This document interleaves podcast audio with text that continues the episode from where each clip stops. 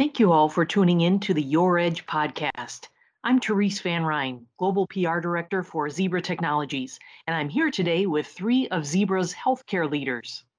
Ricky Jennings, Zebra's Chief Nursing Informatics Officer, James Wu, Zebra's Healthcare Practice Lead in the APAC region, and Elizabeth Miller, Zebra's Healthcare Lead in the Australia and New Zealand market. Both Ricky and Elizabeth are registered nurses, and James was previously the group CIO of a private entity with hospitals in Singapore. I've asked them to join because there has been a lot of discussion lately about what healthcare systems and hospitals in particular could do better to manage their equipment and supplies. As we're all aware, clinicians have had to be very strategic in their use of critical life saving equipment, such as ventilators, as well as basic supplies during the COVID 19 outbreak. However, healthcare administrators have been thinking about ways to improve asset management and inventory management for some time now. COVID 19 simply fast tracked planned efforts to enhance track and trace capabilities within the four walls of acute and non acute facilities. Since these three Zebra leaders have been working closely with healthcare systems to address this very issue, I thought they could share insights about the progress being made as well as the best practices, process enhancements, and technology platforms that have proven most effective in improving inventory management capabilities. Thank you all for joining me today. It's a pleasure, Therese. Pleasure. Thank you, Therese. Absolutely. Thank you. COVID 19 depleted many hospitals' inventories of basic supplies, which caused a simultaneous surge in replenishment orders that ultimately strained the supply chain. How can we learn from this and be better positioned to manage inventory moving forward, as well as in an emergency response situation? Why don't we start with you, Ricky and Elizabeth? I'd love to hear from you as well. Absolutely. Thanks, Therese. There's a saying you can't manage what you can't measure. Without visibility and insight to the materials in use, the stock levels, and general status, as well as location and of vital equipment, there's a strong likelihood that clinicians in patient care could resort to stockpiling, or worse yet, left without the key assets they require to provide the utmost quality patient care. There is opportunity here to do exactly what you said, Therese. Learn from this experience and more widely adopt technologies that bring visibility to the required resources, such as stock levels, to those departments who are responsible for ensuring that there are adequate supplies at the patient's bedside. I just want to add to that, um, Ricky, and, and then I think with the hospital stock levels, have a like a, a backup supply. I think that's really important um, as they're managing their inventory management of stock levels and stuff, but also to have manufacturing capabilities locally.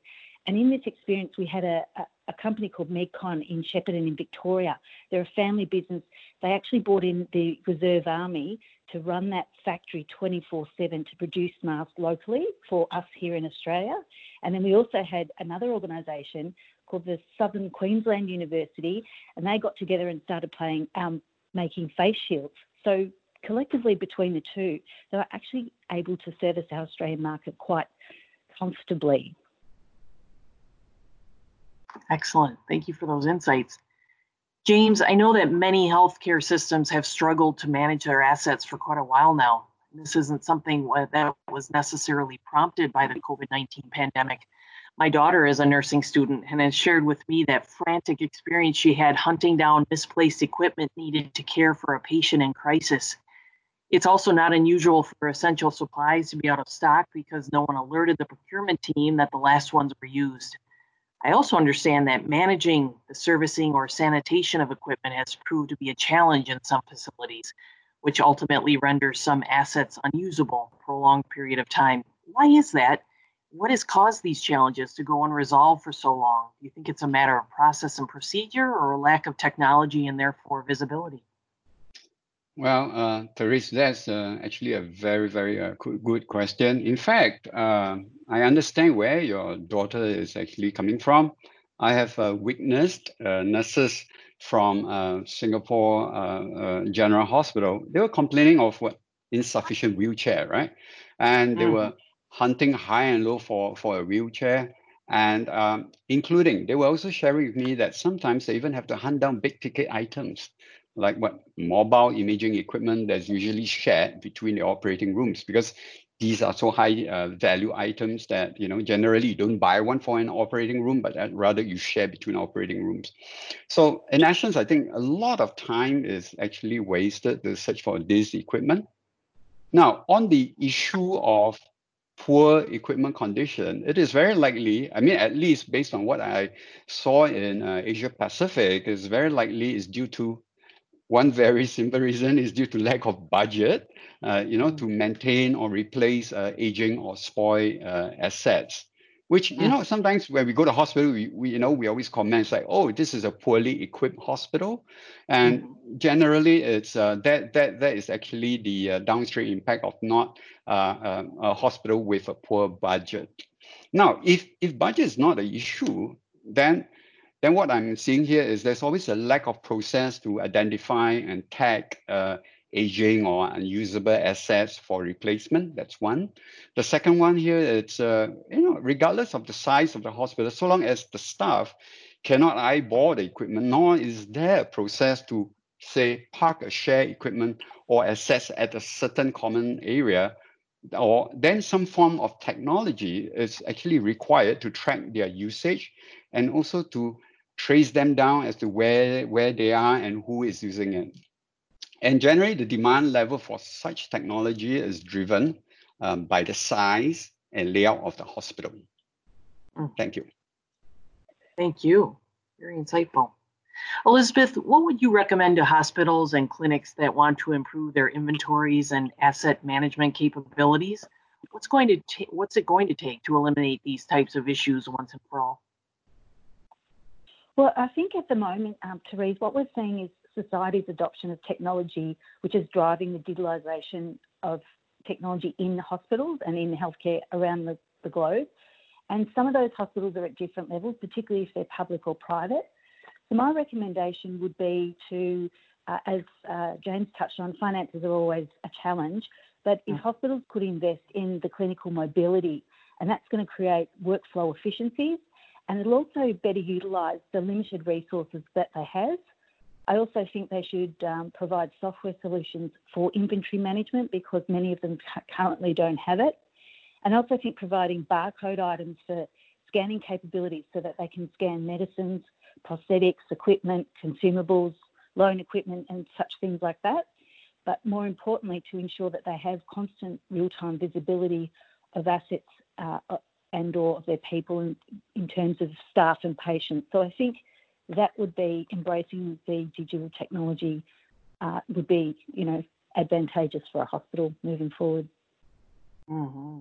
I think all of those items you listed would give nurses a, a, better opportunity to spend more time at the bedside with their patients as well, right? And, and less paperwork. Absolutely. One hundred percent. It's not uncommon to be. Sounds like you agree, Ricky. Looking for stuff looking for equipment and, and whatnot, it's, it's really challenging. So, you know, to have this technology available moving forward would be a blessing. Sure, sure. Mm. Ricky, it sounds like you agree. Wholeheartedly. I think the key here is automation and real time visibility. This carries over and benefits across all departments within the organization. And those who provide direct patient care are, are most wholeheartedly um, of benefit here so that they can focus on that task and um, less tasks as it requires around supply chain and asset management. Um, yeah, let me add to what uh, Elizabeth had mentioned, right, in terms of mm-hmm. uh, digitizing the inventory and asset usage uh, through the use of barcode, barcode printers and scanners. That also include the use of real-time location system. And so uh, nowadays, uh, you know, uh, we use uh, generally a lot of hospitals are using a mixture of RFID, whether is it passive and active, or even a mm. BLE technologies to track the asset uh, movement and as well as the usage uh, pattern itself. And you know, the beauty about that here is, you know, of mobile device, which again, uh, Elizabeth had mentioned, right? Um, it's not just to receive information and insights on their critical supplies or even asset movement, but it can even double as what you call a scanner and a communication and collaboration, right? And um, mm-hmm. so, so there's really a lot, a lot of uh, room for technology to actually uh, play in this uh, area. Excellent. I'd love all of your input on this one, starting with Ricky. Knowing some technology solutions that were just mentioned, such as real time location systems, may take some time to deploy in healthcare settings. Are there tools that hospitals and clinics have in place today that could be configured to better support inventory management and asset tracking needs? Absolutely. We've discussed it here that today's clinical environment has really changed most recently. Having the reduced foot traffic and just less disruption to patient care is vital. I've mentioned before that clinicians need to remain focused on caring for patients. Elizabeth and James have each mentioned technologies that are in place today, and those can carry over and start to be utilized immediately for this automation of task and bringing visibility to solutions. So, including um, solutions for barcoding and scanning, and in particular, as, as Elizabeth shared earlier about clinical mobility. Clinical mobility has so many um, actionable use cases that can support automation and um, bring visibility to asset management uh, moving forward. These lack of automated technologies today that alerts to the needs of the status and location certainly can lead to disruption in patient care without the technologies that are in place, our clinicians can be reliant on manual processes for notifying um, other areas and departments that are responsible for servicing this equipment. So, such as having to uh, send a page and then wait by a phone, um, right where today using clinical mobility across the entire enterprise, mobilizing all staff members, both clinical and ancillary, to communicate with one another can greatly uh, provide impact. Well said. I'll go next, James. I think in terms of what Ricky, or just following on from what Ricky was saying, that, having um, the technology available is really going to support the inventory management. So, particularly with medicines and things, if you've got a, a stock limit of a certain amount on the shelf and you take one or two off, then with the technology, it can automate to replace it. And it also means you're going to get a rotation of stock. So you're not going to have expired stock sitting on a shelf, which ultimately will cost money to the hospital. So you're actually using the technology, you'll actually be um, financially benefiting the hospital. You won't have um, old stock sitting on the shelf, and you'll get this rotation. And also, it's going to facilitate the um, supply chain workflows. You know, that's a very interesting point, um, Elizabeth, uh, because uh, you know what? I just spoke with a uh, hospital regional CIO just a few hours ago. And um, so we talk about uh, how do we go about in starting something like a RFID, right, of uh, key critical supplies and assets. So um, then we all agree that, look, you know, uh, for anyone who want to, want to start, you know, uh, we should actually start small. Um, then we talk about realizing the value of such a project and then grow from there. The actually this this this approach um, to starting on this uh, technology journey uh, will also provide a lot of uh, this small project provide a lot of key data points. In fact, uh, to support let's say a CIO or a director of nursing to support their board justification to expand its scope and to cover uh, more supplies and assets in time to come. So um, that's that's in case anyone wants to know, like how do I start? Uh, they can actually start small. Yeah. Mm, makes a lot of sense. Elizabeth, could these same technologies or applications help healthcare systems comply with regulations, such as the Falsified Medicines Directive or European Union Medical Device Regulation? Absolutely. Uh, with the scanner, the scanner is always 100% correct. And in fact, the regulatory bodies, uh, the TGA and the FDA, that actually require medical device packaging, whether it be consumables or hardware, require a UDI in the form of plain text and barcoding. So the scanning of the information eliminates the risk of human error, which is normally that information is manually entered into a computer system. So by scanning it, you're eliminating that, that risk and ultimately that maintains patient safety. and GS1 Australia advocates uh, the GTIN, which is used to identify uh, different products and variants and packaging configurations. So, if, for example, there was a, a recall or an event, having that technology available directly into the system, uh, removing human error for incorrect uh, typing of numbers or letters, whatever it may be, means that you can do that recall immediately. And ultimately, that's going to be, you know, the safety of the patient. So definitely, that technology um, can be used there. Mm-hmm. Very good. Ricky, I would imagine inventory management is also critical to acting quickly on device or drug recalls as well, right? Absolutely. I think Elizabeth just shared a great example of that. And to add on, right. being aware of the recall is really the first step. It's a critical step, it's a first step.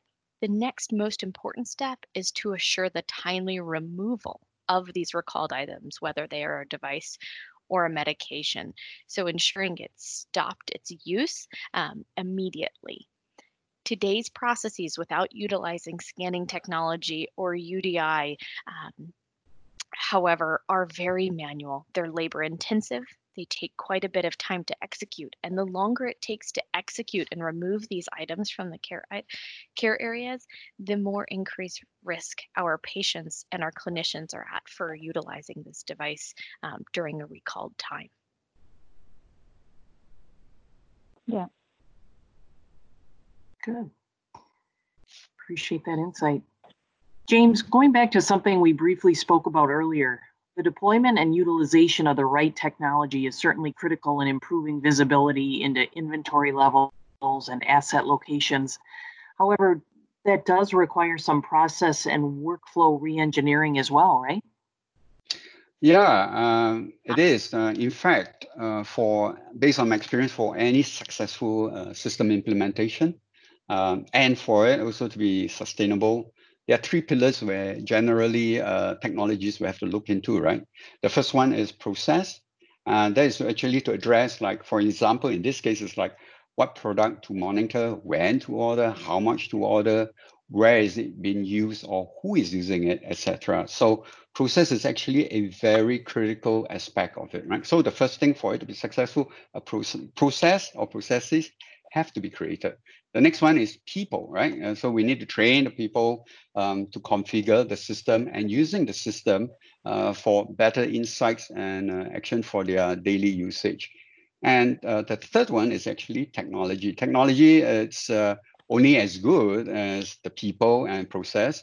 So um, when both are done right, right, we can use the system and in fact the mobile application to monitor or to receive insights or information to the usage patterns of the inventory or even the uh, asset location. And you know, of, of these three, um, the most important is actually the people, the process, and technology. Now, allow me to uh, end this particular uh, uh, point is by planting a thought in the listener's head, right? If a hospital gets its asset management right, and also their patient and staff management right as well, you know, these data points from these three areas can essentially set the stage for workflow orchestration, which can actually drive up operational efficiency as well as increase overall uh, patient uh, experience. Back to you. Mm, thank you, James. Very nice. You mentioned training, and I would imagine some training will be needed to ensure doctors, nurses, and other staff know how to use their clinical smartphones or scanners in some instances to report the use of supplies or devices. Ricky and Elizabeth, would you agree? Yep. Wholeheartedly.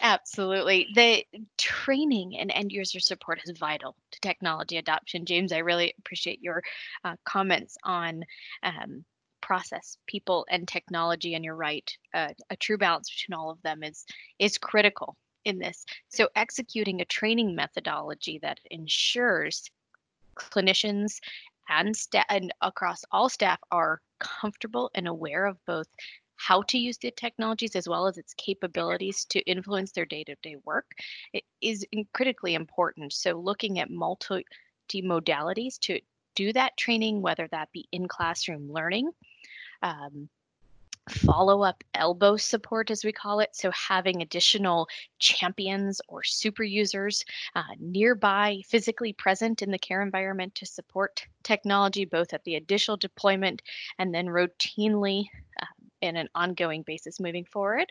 Or, as I've mentioned earlier, that the clinical environment is changing and having that reduced traffic and less um, uh, individuals in the environment, it, it's certainly creating some challenges with technology adoption. So, looking at solutions such as video on device learning, which put learning educational videos directly on the device that a clinician or a staff member is using it can absolutely influence um, adoption as well as then directly relate to the impact of the technology uh, implementation going forward. Great. Elizabeth, anything you'd like to add? No, I think uh, James and Ricky have just nailed it. I agree. You've all say, nailed it. With yeah, please go ahead. I said I just think in, in light of our current situation globally, uh, healthcare has changed. I think forever. It's changed in the way of how we have done things in the past, and I think it's as I said earlier, it's embracing and fast tracking the use of digital technology in how we do that and what's that going to look like. I think that's um, just a reflection comment, really. Mm. That's fantastic advice. Thank you all. We really appreciate you sharing these insights with our audience, and we are looking forward to speaking with you again as we continue to monitor the progress of healthcare's modernization efforts. Until then, we hope our listeners will stay tuned to our Your Edge blog to learn about the many other ways that technology is benefiting clinicians and patients around the world. I'm Therese Van Ryn, and thank you again for listening to this episode of the Your Edge podcast.